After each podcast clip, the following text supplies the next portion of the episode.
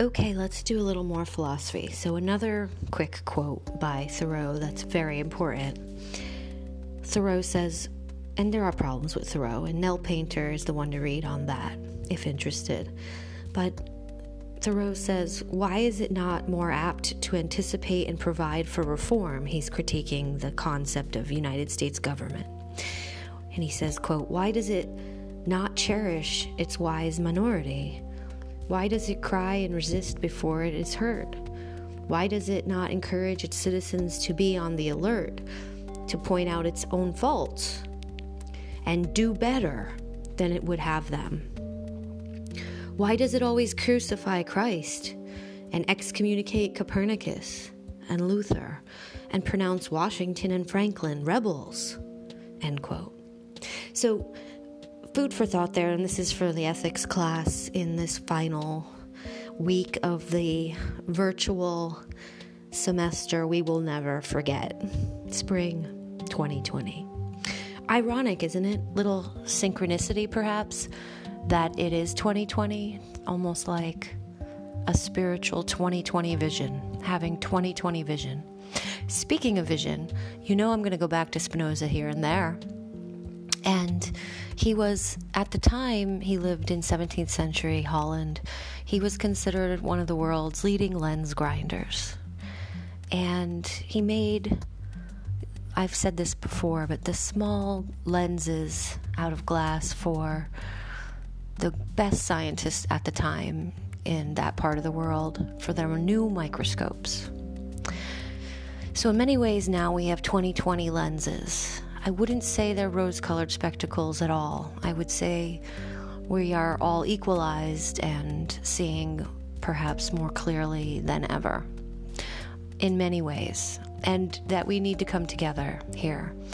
And so, this concept of equality and unity and the difference and the theoretical and practical differences as well is something Spinoza was very interested in. And you can find those ideas in all of his philosophy, but especially in his theological political treatise or his unfinished political treatise.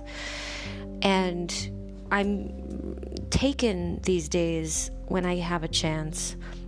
Um, I have to wait till the semester is over to really do some more things that I want to do, but Jonathan Israel is a brilliant early modern historian of philosophy, and uh, in his newest volume, he has several volumes. Uh, that are amazing, but in his newest volume, Enlight well, I don't, it's not that new, a couple years now. Enlightenment Contested Philosophy, Modernity, and the Emancipation of Man, 1670 to 1752. It's a very specific time period in the Western Hemisphere. And just to see if you can connect the dots and overlap with the themes you're hearing right now with this coronavirus and the xenophobic comments and fears that are coming out of some of the people in this country uh, against Chinese Americans uh, Asian Americans in general, and we're seeing a rise in hate crimes since the coronavirus against particularly Asian Americans, and this sort of anti Chinese sentiment. But what is so sad and ironic is that this is not new.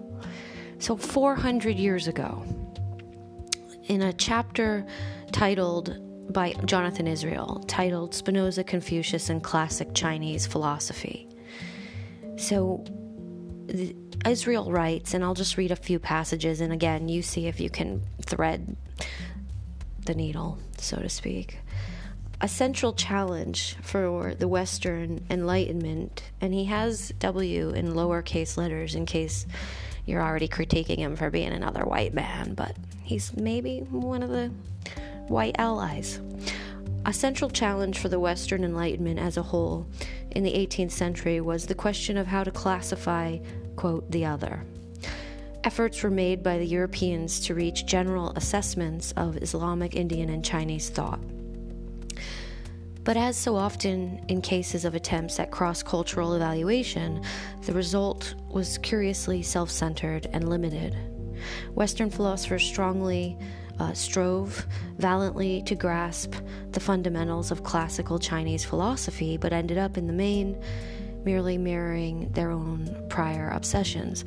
I'm reminded here for the core senior SEM class, if you ever get to this podcast, um, that we read Hobson, right, and his essay on the use of ideas by the West that actually originated in the East without giving the East credit. So we studied that this semester. So, just interesting side notes here. Uh, Israel writes The radical Enlightenment's enthusiasm for what it took to be classical Chinese thought originated during the third quarter of the 17th century among a small but remarkable group of libertine deist neo Epicureans. Woohoo! More heroes of the Epicurean sort.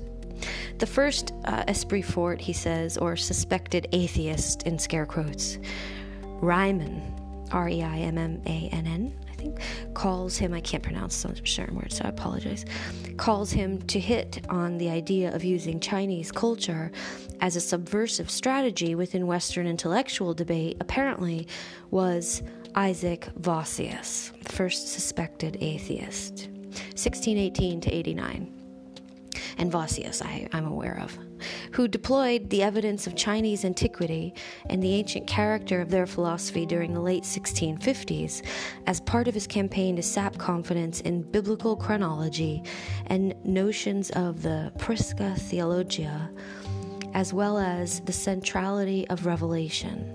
So, for, end quote for now. Core Senior Sem does any of this resonate with you? Does that sound familiar to things we've talked about this semester in our own ways?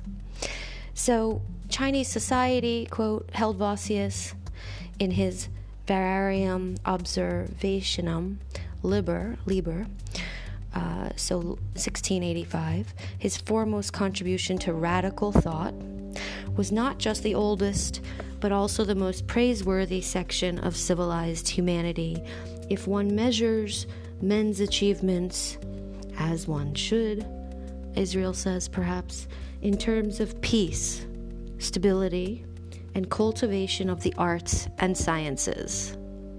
End quote. So we're going to try to do that even though we're living in a new world now at Roger Williams University. We are going to cultivate peace, stability, and the arts and the sciences together. Um, if engineers have never heard of the term epistemology, then it would be of wonderful collaboration to look that up and combine in our efforts, both in the arts and the sciences, in an engineering sort of way, maybe interdisciplinary. And so Israel goes on to write about this and how they knew Spinoza and the various folks living in Holland how they lived next to Spinoza. As he says in The Hague, um, and when he's talking about Sir William Temple, the English diplomat, 1628 to 99, uh, where, quote, they were virtual neighbors and all acquainted with Spinoza, end quote. Well, here we are, virtual neighbors again, and some of us acquainted with deep Spinoza. He says, quote, For theirs were minds very much in opposition to the received thinking of their time.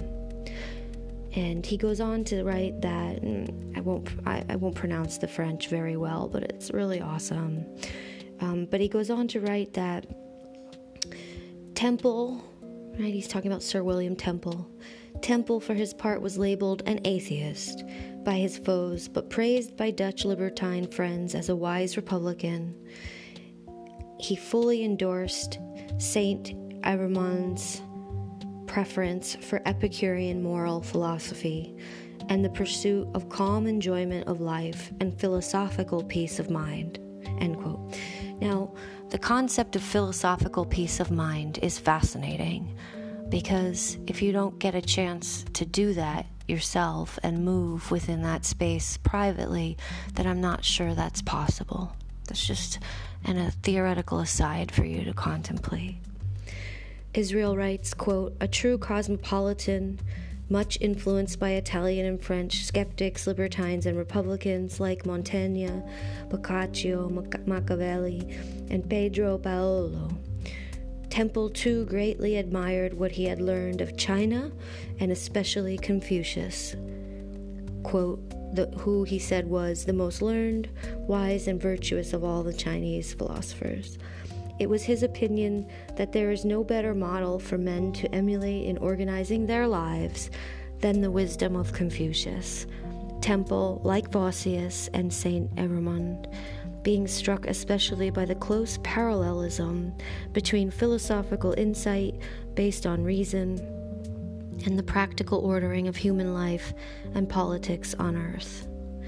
Confucius's quote chief principle, observed Temple, was that everyone ought to, quote, study and endeavor the improving and perfecting of his own natural reason to the greatest height he is capable or she is capable, so as he may never, or as seldom as can be, err and deviate from the law of nature in the course and conduct of his life. End quote. Being convinced that, quote, in this perfection of natural reason consists the perfection of body and mind and the utmost or supreme happiness of mankind. Such neo Epicurean eulogy of Confucius and of Chinese thought later prompted Reimmann to exclaim, exclaim, hmm, Freudian slip, explain, exclaim, echoing Buddeus' maxim about Spinozism before Spinoza, quote, there was Epicureanism in China both before and after Epicurus. End quote. So that's all Jonathan Israel. And again, amazing historian of philosophy, East and West now, it seems. So I just wanted to throw this out there. Uh, not really a fast pitch, just a slow ball. To uh, consider the overlaps in what we've been learning, what I said in Love Thy Neighbor in an earlier podcast get more philosophy going here. Uh, I've been indulging in these podcasts, uh, being in my home, and having had an extremely rough end of the semester, as we all have. But as a colleague of mine said, I think you've dealt with more than most. I wonder. Anyway, um, in the meantime, here we are again. I hope you get something out of this. I'm overlapping this with Thoreau for the ethics class, with existentialism, and some film studies with intro. And of course, the modern folks are taking their Kant final oral exam. So, dialogue. I decided to do dialogue final exams. And this is what we're grappling with in Kant right now, and probably would be the crux of the matter and the hardest thing to try to disprove in Kant, Immanuel Kant, when he writes, and I, am going to quote from the prolegomena that we're using at the moment. There are many laws of nature, this is Kant, quote, there are many laws of nature that we can know only through experience, but lawfulness in the connection of appearances, i.e., nature in general, we cannot come to know through any experience because experience itself has need of such laws, which lie a priori at the basis of its possibility. The possibility of experience in general is thus at the same time the universal law of nature, and the principles of the former are themselves the laws of the latter. For we are not acquainted with nature except as the sum total of appearances, i.e., of the representations in us and so we cannot get the laws of their connection from anywhere else except the principles of their connection in us, i.e., from the conditions of necessary unification in one consciousness, which unification constitutes the possibility of experience. So, this is Kant's main point in his epistemology. You know, his big point, and very hard to disprove. And I'll just read to you quickly as Roger, the philosopher Roger Scruton, wrote about how big of a deal this is, right? Whether we're taking Wittgenstein on meaning and language or, you know, um, talking about Leibniz prior to Kant and everything in the history of Western canon, philosophy canon. Uh, Scruton writes that it does not directly, it does not argue directly that subjects depend upon objects. Instead, in Kant, it shows that subjects depend upon communities of subjects, and therefore on the publicly observable world that establishes their shared frame of reference. That sounds very Marx, Marxist. If valid, the transcendental deduction achieves a result of immense significance. It establishes the objectivity of my world while assuming no more than my point of view on it. End quote. Again, if we're talking about a multitude of perspectives, then back to Patricia Pisters in our technological age, I'm not sure that that's going to work. And of course, that's not Kant's point, although hermeneutics love, hermeneutics love Kant, and I get why. And he is a bridge eh, between empiricism and rationalism and the beginning of phenomenology in many ways, no doubt. But that also existed in Epicurus, especially in Lucretius, and, and as we just heard from Jonathan Israel, in China and in the East way before Epicurus. So, with all due respect, again, to these great thinkers that I am still also grappling with, teaching really shows you what you can talk about and what you can't. You might understand something but you might not be able to talk about it. I have always held that position. Many philosophers believe that you can't understand something without talking about it. As someone with a disability in language and in sound, etc., and meaning, and it's they're all connected, and reading and writing. Basically, anything that has to do with the overlap between sound and meaning and language, then I disagree, but that has yet to be shown and one of the most difficult things for any expert to unpack is how to recognize their own errors in reasoning. Something I have always held and said, but especially since 2009 onward. And I'll spend the rest of my life, I guess, trying to prove it.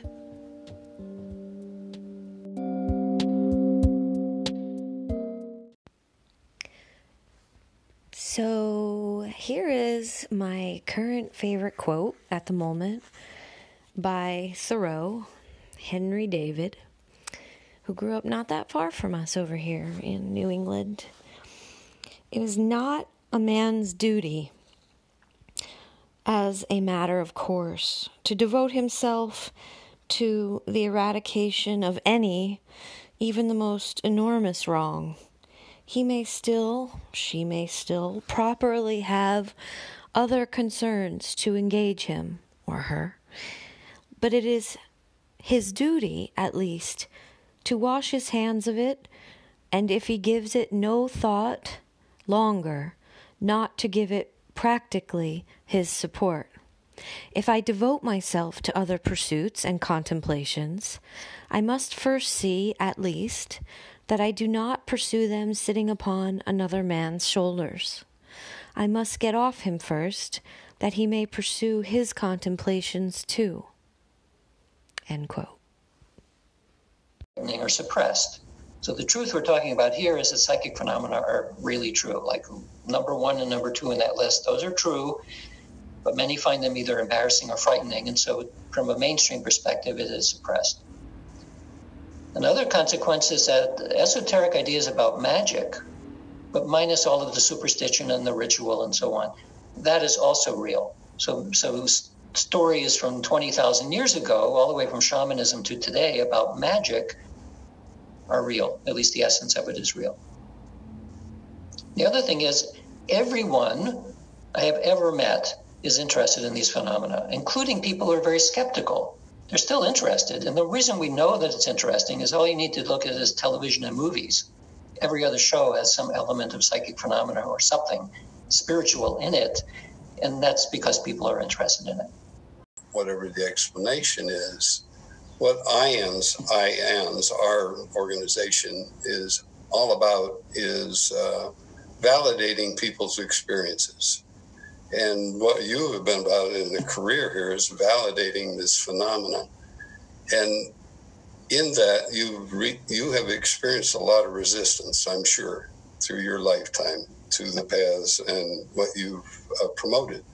So, do you have a few comments on the process of validation that it will be useful for others for saying, you know, you you are real. What has happened to you is real, and you should be less subjective to the outside criticism, criticism or fear that that engenders. Well, it, it helps if you're iconoclastic uh, by temperament. Uh, the reason why I've been able to do this for quite a long time is because I don't really care what other people think. I, I, got into this uh, not as a way of trying to confirm experiences, because while I've had psychic experiences, that wasn't the driver. It was really about curiosity. So, one of the things you, you learn at the leading edge of knowledge and science is that nobody knows what the right answers are. But you can use methods to progressively get higher and higher confidence in it. So I would say then that, uh, especially when it comes to human experience, that the person who has the experience is the expert. No, no one can deny their own experience. I mean, you go crazy if you start denying your own experience. So if you have an experience, you're sure that it happened, yeah, we have psychological frailties and sometimes we misremember things. But one of the curious aspects of of certain experiences that people have, certainly near death experiences in this category, is that transformative experiences are extremely clear and they don't fade. They don't change over time. That's right. That's very different than coming up with a confabulation. If, if you sort of misremember a birthday or something, or something happened, you could easily change that over time because you don't have the details right.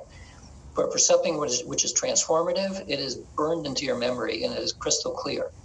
So the reason why I mentioned that that strange awakening experience I had when I was 20 years old, I remember that with crystal clarity, about a 15 minute period of just before to just after that. I don't really remember very well what happened earlier in the day or even later in the day. But that experience I remember crystal clear. And so, again, you, you are the best expert of a transformative experience, and it doesn't matter what anybody else says. Oh, um, I want to hear, I, Ted. We're going to get to your all the fascinating things about you shortly, but I, Mary, talk about your new career in music. This is so fascinating. Yeah, I guess it's I guess it's a career. I don't I, I, I do and don't think of it that way, but what happened to me was that um, April 17th, 2007, I had a, a, minor surgery on my right arm, and it wasn't a big deal. Um, and but I did have to go under general anesthetic, and I came out from under the surgery, and I felt very strange, but I didn't worry about that because I'd just gone under general anesthetic. So I figured in a day or so I'll feel normal. Um, but I kept not feeling like myself. And the best way I can describe it is that you haven't experienced your whole life of of how the the inside of your mind sounds. You know, the your thoughts, you know, the the whether or not you sometimes let music in. Um, all of a sudden mine had music at the forefront of it all day, all night.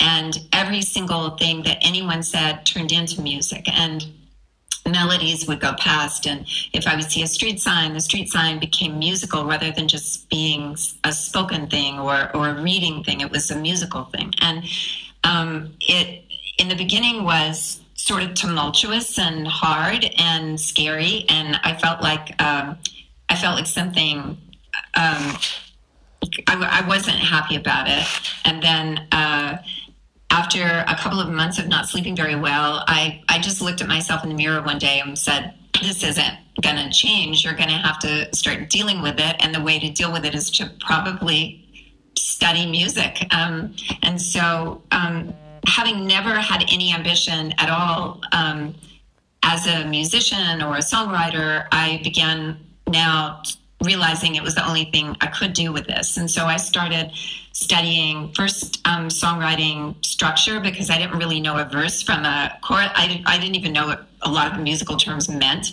And then I had taken piano as a kid, but I had not been very diligent about practicing and I had forgotten how to read music and, and um, I didn't, I certainly didn't know how to play music. And, um, but I started trying to sing for another musician what I heard in my head. Let the historical record show that I do not have it worse than most. This is a global pandemic. So many people are on the front lines. Our nurses and doctors are dying. Our grocery store workers are often folks paid, you know, low hourly wages or adolescents or young adults working all on the front lines, our our police, our firefighters, etc., etc., etc. So I would think that they have it much worse. But I think there's a few variables missing that folks think they're aware of and they're not. And so maybe that was what that was about. But let's just be clear there are people dying there are children dying une- uh, uh, unexpectedly and who didn't have to die due to COVID 19. And a lot of these individuals are also dying in the hospitals where their loved ones are not allowed to visit. Our loved ones in retirement homes are having to live out their days alone or with their friends in their retirement homes is fine, but they can't see their family. Our seniors can't have graduation, both high school and college. There will be no graduation ceremony. Our young children, no daycare, no school. Our sports teams, no athletics. And the list goes on and on and on and on. So, what I meant when I said earlier that my colleague said I have it pretty bad is only that I survived COVID all while also surviving a lot of other things that I think will become more clear as time passes. But we're all in this together, and I would never compare pain or pains.